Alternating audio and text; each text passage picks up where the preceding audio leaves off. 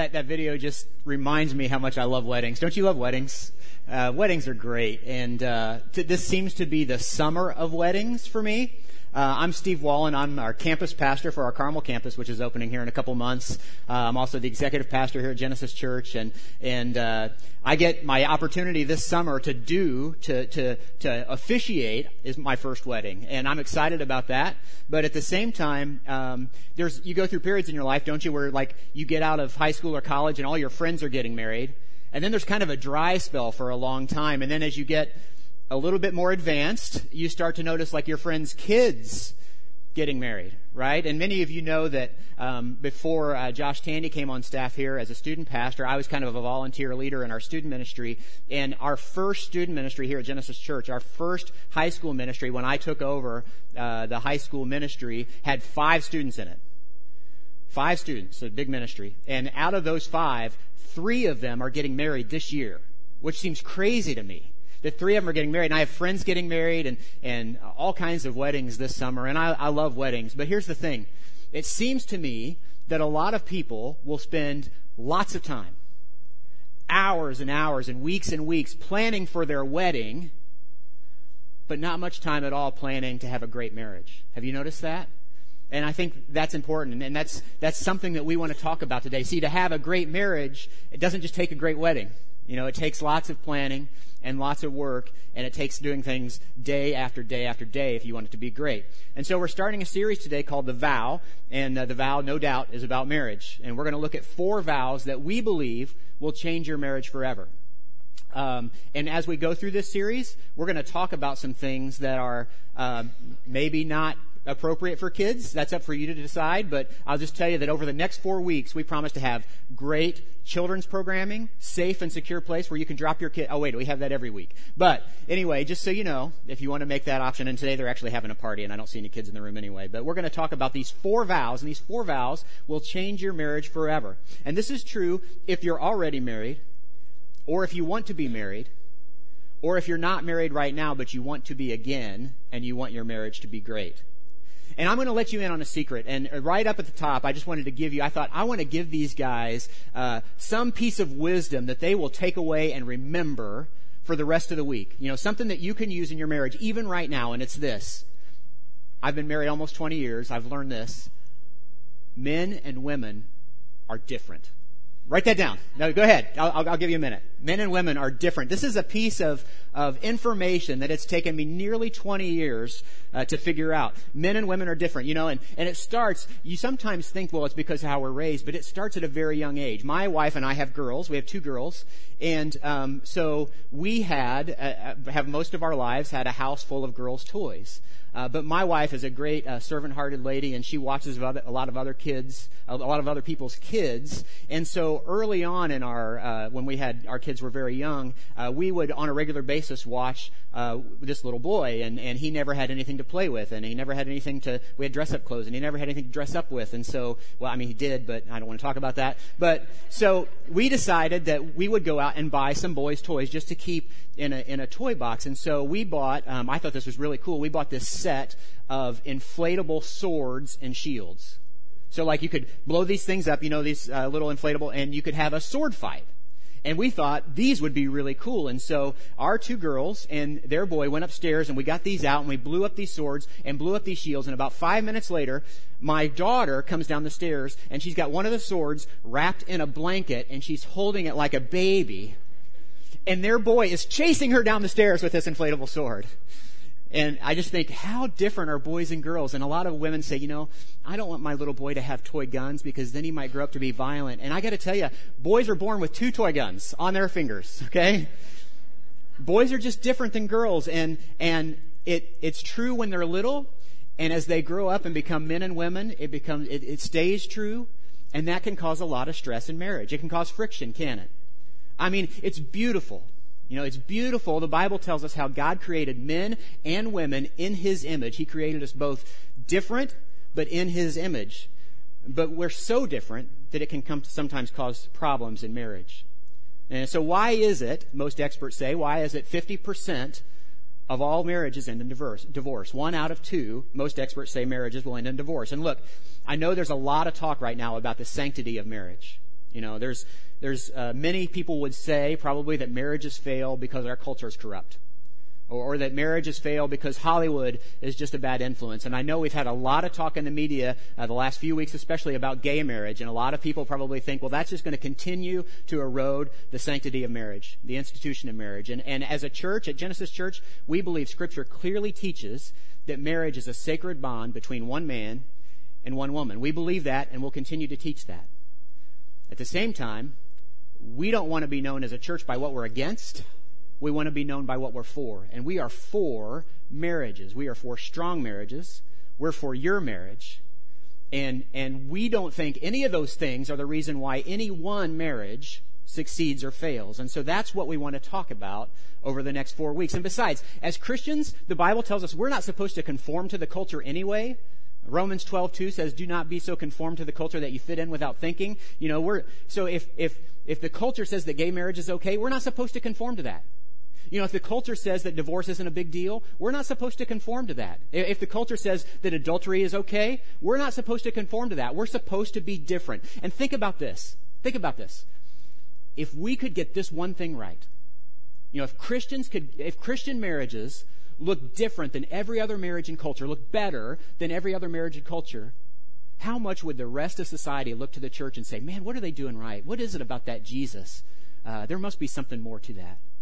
And so that's what we want to focus on over the next four weeks is how do we make our marriages look so different that people are compelled to look at Jesus in other areas of their life?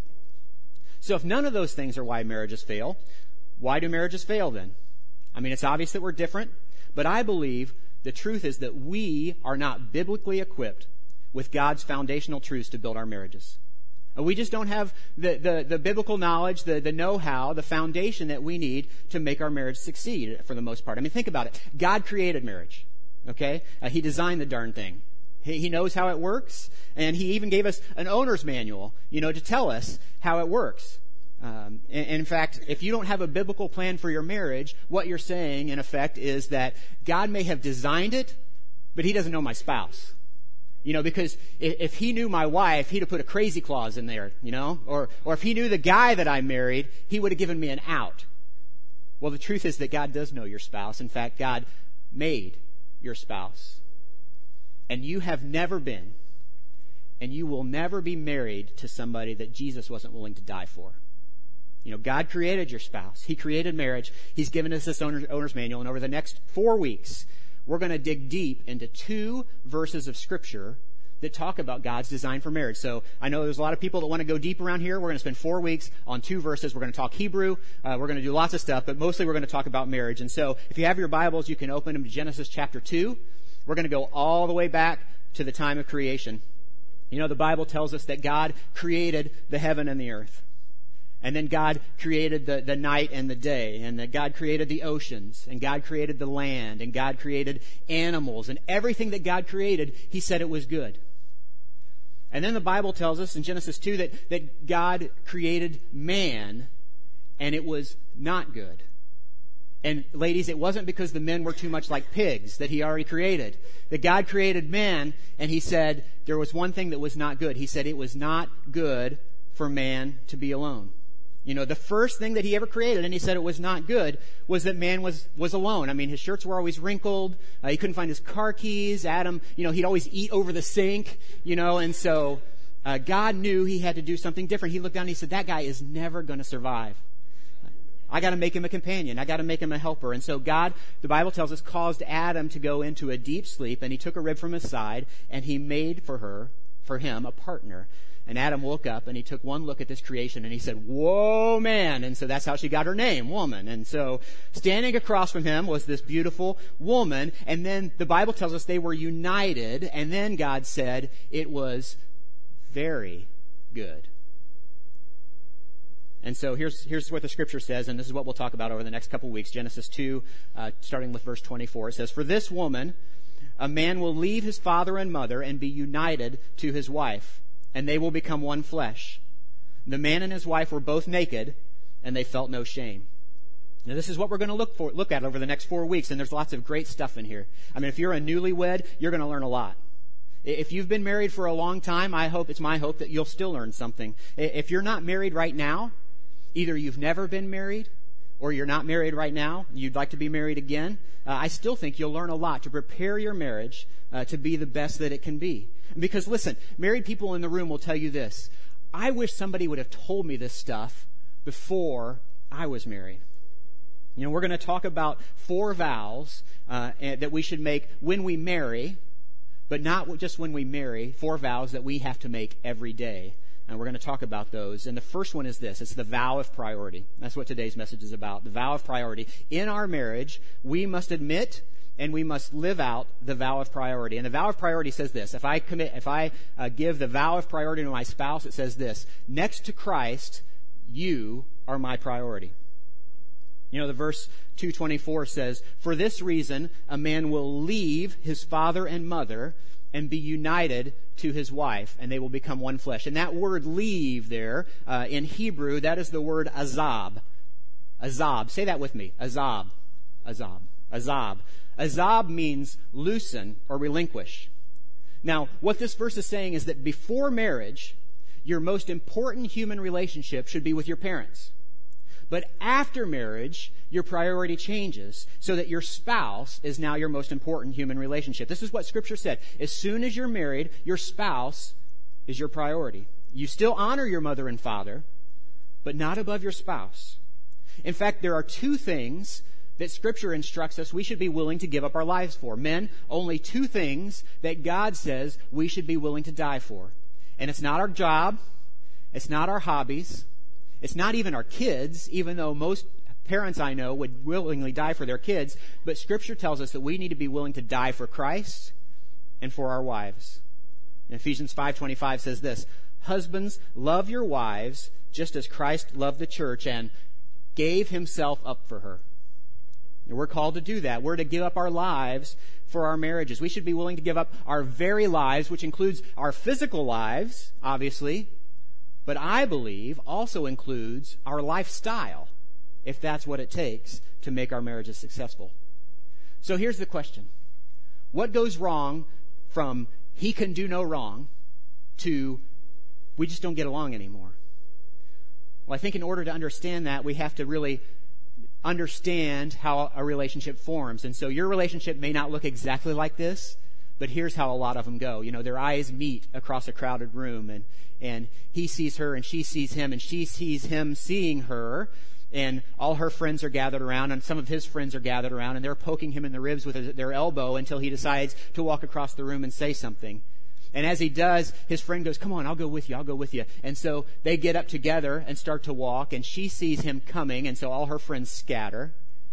And then he turns around and looks, and his friend is nowhere to be found anymore because he's off playing pool or doing something. But he's already started across the room, and she's already seen him, and they've been exchanging flirtatious glances all night. And so he goes over and he stumbles over his words, and his palms are sweating, and he's not sure what he said, but, but he asks her out. And she says yes because he's kind of cute and he's got little dimples and, and, and she's not doing anything that weekend anyway. And so she says yes. And so they go out on a date and they really hit it off and they go out on another date and they go out on another date and sometimes they'll go out on dates and they'll be together for like three or four hours and then they'll go home and he'll call her and they'll talk for another three or four hours or maybe not even talk but just sit on the phone and, and enjoy each other's company and neither one of them wants to hang up and it's like you hang up. No no you hang up. I'm not going to hang up. You hang up. And and they and they do that for hours and she's all he'll ever talk about to the point where his friends don't even want to be around him anymore because he's just going to talk about that girl and and he's all she ever thinks about and and she, he thinks she is beautiful and her sweaters are so soft and she smells so good and, and she can't believe how strong he is. And man, he's smart and he smells, well, he smells okay because guys never get really better than okay. And, and so they go out for a long time and then, and then one day, uh, he works up the nerve to ask her the question. And, and even though he's, they've been dating for a year and he knows her better than any of his best friends, he's just sure she's going to say no. Um, but he gets the ring and he, he fumbles it onto the floor and he gets down on one knee and he, he looks up at her and he asks, Will you marry me? At least that's what he wanted to ask, but he's so nervous he might have just asked if she had hairy knees. He's not really sure. And so, um, but, but she says yes.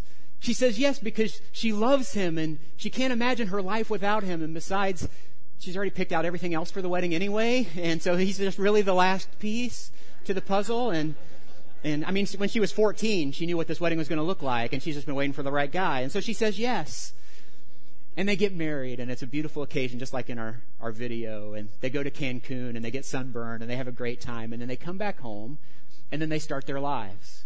Uh, because they ain't got money, honey, but they got love, right? But they got to make some money. And so they go to their careers and they start working. And then a few months later, they find out she's pregnant. Ooh, wait, that wasn't on the radar, I don't think. Or maybe it was, but no matter because they're overjoyed and they're ecstatic. And so are the soon to be grandparents. You know, and um, then nine months later, here comes this baby boy, and he's perfect. He's seven pounds and four ounces, and, and he's just a bundle of joy, and he's got her eyes, and he's got his dimples, but he's also got all of her attention. And, he cries a lot, and he takes a lot of work, and, and she's tired. I mean, a lot. She's tired.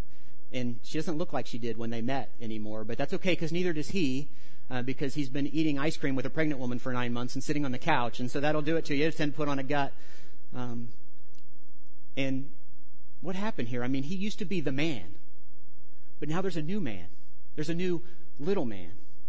Uh, but that's okay because he finds other interests. I mean, all of a sudden, SportsCenter becomes a lot more interesting.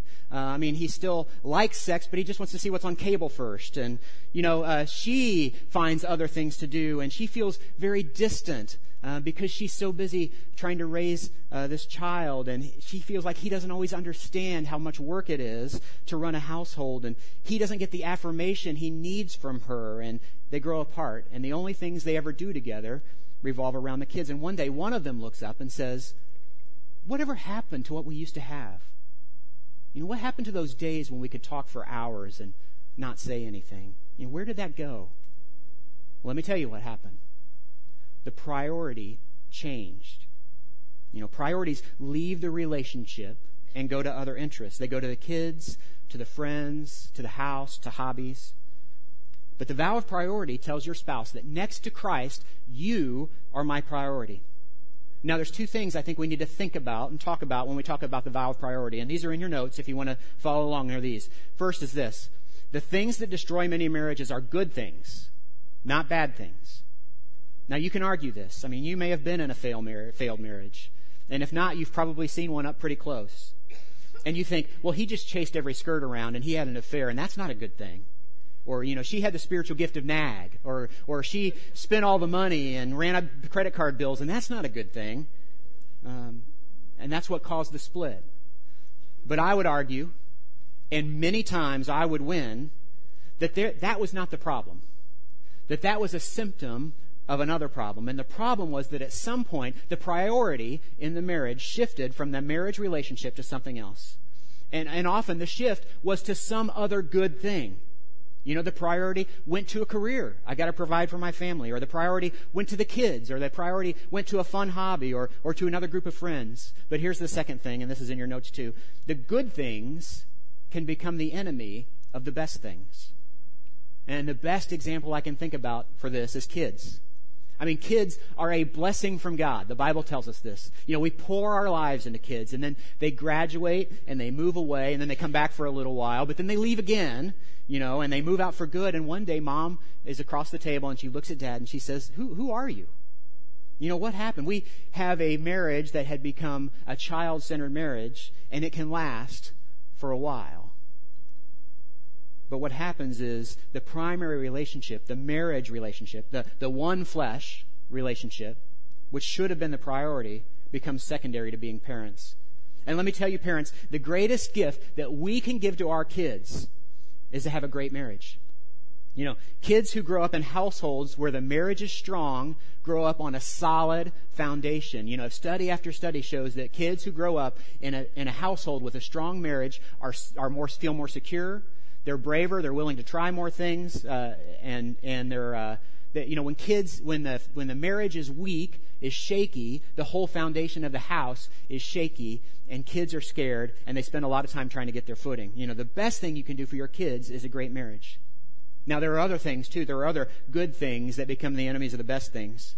A career, a house, uh, your family of origin, where you came from. I mean, the, the verse says that you will leave your mother and father. And for many of you, husbands and wives, you, you haven't left your parents yet. You, you still trust your parents more than you trust your spouse. Ladies, you'll listen to your mom more than you'll listen to your husband because she gets you. You know, she, she wants to hear about your feelings. Well, of course she does because breaking news, she's a woman. She likes to talk about feelings, okay? Your husband may not, but that doesn't mean he doesn't love you or care about you. Or husbands, your wife doesn't cook like your mom, or clean up after you like your mom, or, or give you babsies, you know, or wipe your bottom, you know? It's time to grow up. You know, the Bible says you will leave your mother and father, azab. You will relinquish. You will loosen from your mother and father and, and be united with your wife. And some of you have been married for a long time and you still haven't left. You know, spiritually, you haven't left your mother and father. It's time. You know, the marriage relationship is the priority relationship, and it could be a good thing. The relationship with your parents is becoming an enemy of the best things. You know, my wife and I married tw- almost 20 years ago, as I said, and, and we decided at the very beginning of our marriage, and I don't know how God put this in us because we were not believers at the time, but we knew that our marriage should be the priority.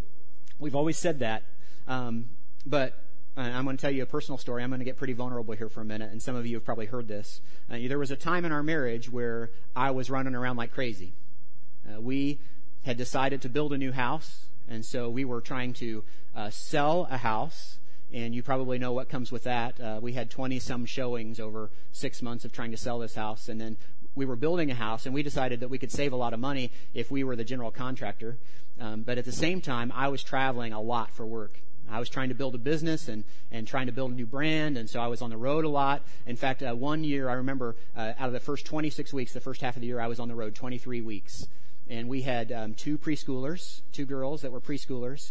And so my wife was trying to um, take one of our preschoolers to, to preschool and keep the house that we were trying to sell clean and make all the decisions uh, on building a house. And at the same time, I was gone most of the time for work. And um, I, one that six month stretch, I was out of town for um, my wife's birthday, my older daughter's birthday, Valentine's Day, which is the day we got engaged, um, my birthday, and our wedding anniversary. I was very popular in my house at that time. Now, here's what here's what changed it for me. I remember very distinctly. Um, I was coming home on a Thursday, and my plane was delayed, so I didn't get home until about 10:30. I got home on Thursday night, and my kids were asleep, and I knew I had a Friday morning meeting that I had to be there for, and so I, I got in. I kissed my kids goodnight. They didn't get to see me on Thursday night. I woke up on Friday morning. I was at work before they got up, and um, uh, my wife called me while I was at work, and she said, uh, Audrey, my younger daughter, came in and said, uh, "Where's Daddy?" And my wife said, Well, he, he's at work, honey. And she said, No, no. And she brought a map. And she said, Show me where he is. And she had a map of the United States that she wanted my, my wife to point to. And, and I knew at that time that I had to make some changes. Now, if, if you had asked me through that whole period of my life, was my wife my priority? I would have said yes, absolutely. My words would have said yes. But if you'd looked at my life, it was telling a different story. In fact, I would say that you can tell a person's priorities by looking at two pieces of evidence and two only their checkbook and their calendar. You know, where you spend your money and where you spend your time tell us all we need to know about your priorities. And at the time, I would have told you I was what I was doing, I was doing for the good of my family, uh, because that's what I believed. But I'm telling you that it took a real toll on my family. And the very fact that I'm alive today is proof of God's grace working in my life because I should not be. Now, let me be clear. There are going to be seasons where you need to sacrifice. You know, there'll be periods of time where you need to focus on something else to get through school or a really busy time at work or, or stress in a friend's marriage that you're helping out with or, or taking care of an aging parent but it has to be only for a short period of time. Because if you lose sight of the priority relationship, if you take your eyes off your marriage, your marriage will lose ground to the enemy. You know, if you're here today and you're not married, you might be tempted to file away this sermon uh, and and say, "I'll bring that back out when I get married." But even now, when you're not married, you may already be making something else your priority. Because listen, if you're having sex with your boyfriend your priority is not on your future spouse. It's on that relationship you're in right now. You're already becoming one flesh with somebody else. You know, you need to stop that and make your future spouse your priority relationship. Guys, same thing. If you're messing around, if you're going out drinking every weekend, if you're staying out late and carousing, you know, if it interferes with your life and the way you carry on your life, you're making that a priority instead of your future wife. Now, what if you're here and it's too late for your marriage? I mean, you're already divorced. Well, you can still bless your kids through that relationship. You know, what if you and your ex could actually decide to just get along? You know, what if you made it a priority uh, that you, to be civil to your ex spouse? And so that your kids can see that mom and dad can still get along even when they don't love each other. What kind of impact could that have on your kids' lives? Or if you're already remarried, what if your priority relationship with your new spouse included his kids or her kids from a previous marriage? You know, what, what would that, how would that build your relationship? How would that make your, tell your spouse that they're your priority? What, would, what impact would that have on their kids to know that they have two parents in that house that love them? I mean, think about that. What kind of message does that send to the kids? You know, if you take your eyes off your marriage, you'll lose ground to the enemy. The marriage relationship is the primary relationship, and sometimes even things that seem innocent can get in the way of that. So here's what I'd like us to do take a minute and ask yourself what are the things that can distract me from my priority relationship? You know, what is it in your life? I can tell you, for me, it's this it's my iPhone. I love you. It's easy for me to be sitting at the dinner table engaged with my family. You know, our family makes it a priority to eat dinner together every night if we can. If we're all there, we eat dinner together every night. But it's easy for me to be sitting at the dinner table and feel this thing vibrate and go, oh, I got a text message. Okay, I'll just check that. And then, um, oh, maybe I'll just check Facebook while I've got my phone out and Twitter and uh, then, oh, look, I've got a Words with Friends game I've got to make a move on. And all of a sudden, I'm completely disengaged from anything that's going on at the table.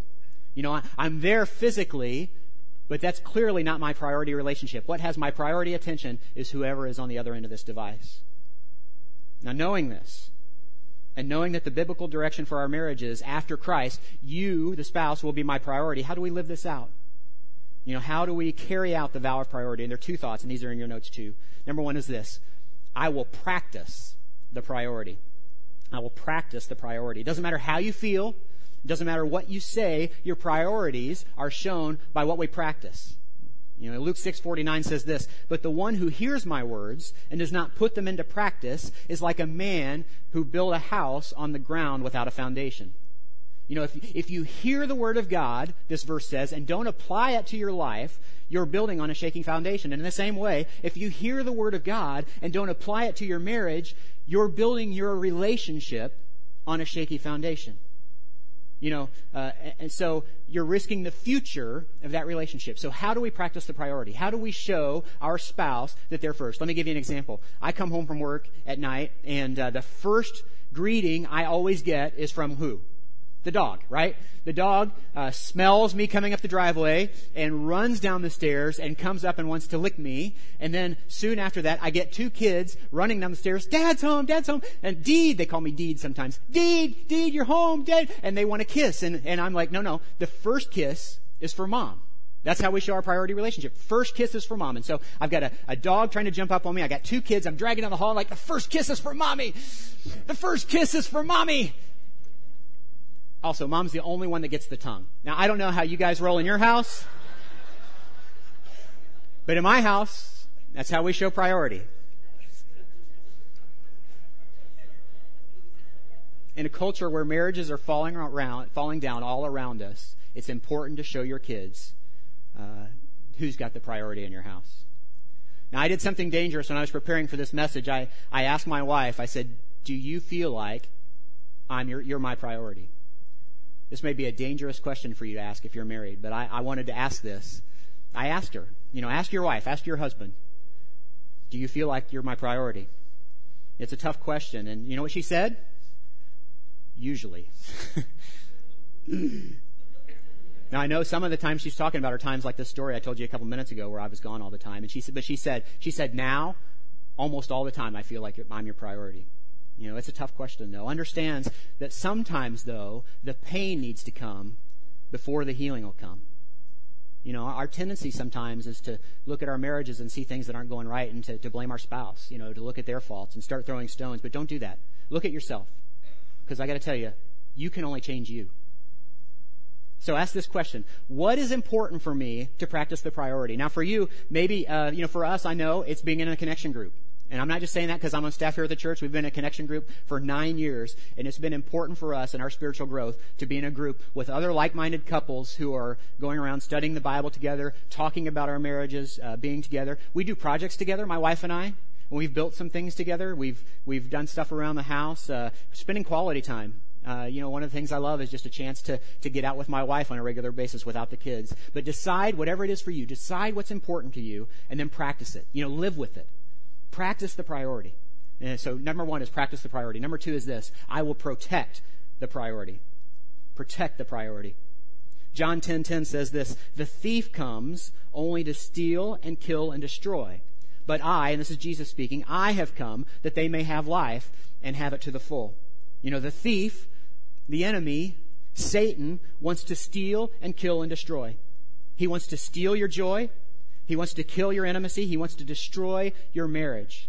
When God created man and woman and put them together and said that it was very good that they were together and he put them down in a garden, who was the first one to try to separate them?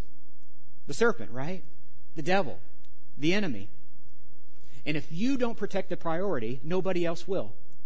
You know, if there's a breach in the fence, you need to repair it immediately. You know, otherwise something else or someone else will come along and become the priority for your spouse. So ask yourself this question How will we protect the priority? You know, how am I going to keep my marriage from coming in second place? I, have got a couple ideas for you. One is this have a date night. You know, go, go out, just you and your spouse, no kids, no other couples, no parents. And, and, and, I know some people are thinking, well, we can't afford to have a date night. We can't afford to hire a babysitter and, and, and go out to dinner. Well, don't do that. You know, find another couple that needs to do the same thing and swap kids for a night. You know, you take theirs one night and the next weekend they take yours. Or, or go to the park for a picnic. I mean, you're going to eat anyway. So take your food with you. Go to the park or, or go to a bookstore and just each of you pick up something to read and hang out together and, and talk about what you're reading. You know, uh, second thing is this, besides date night, limit kids' activities. You know, I'm a firm believer that kids need to be involved in sports or activities and things like that, but, but how many? I mean, seriously, uh, we have told our kids that, that they can be in one thing at a time. Now, that may not be right for you, and that's not what I'm saying, but the key is to limit the things that kids are involved in, because otherwise, you can spend your whole life, you already know this, being a taxi driver for your kids. Uh, and that becomes a priority instead of your marriage. Uh, you'll have to say no to some things. You know, if you're uh, in a job where it requires that you go out to eat and have dinners with clients, you may have to say no to some of those. Uh, if you have friends that throw a lot of parties and jewelry parties and, and pampered chef parties and things like that, you may have to say no to those. I know they're good things, but they can become the enemy of the best things. And the final one is this build fences around your relationships with especially with the opposite sex. I mean, you may have a friend that you need to not be a friend with because they're blaming your spouse for some things that aren't their, aren't their fault. If you're, if you have a friend of the opposite sex, here, here's what, uh, you know, I recommend. This is what we do. This doesn't make it right. But, uh, we always say no meals together. No meals, me alone with another woman. No meals, my wife alone with another man. I, I know you go, that sounds petty. I trust my spouse. I trust my spouse too, but you know what? I don't trust everybody. And so we just do that. You know, driving in the same car alone by yourself always has to be a third person. Just things like that. Build fences around those relationships. It's so important. You need to protect the priority. And if your marriage is in trouble now, you have to do whatever you have to do to get it fixed. I mean, if it's financial trouble uh, that's causing problems in your marriage, you have to do something about that. You know, sell some stuff, pay off some debt, you know, get a second job for a season. You know, do what it takes to get out of the trouble that's taking a toll on your marriage. If it's another relationship, a friend, like I said, you may have to end that friendship.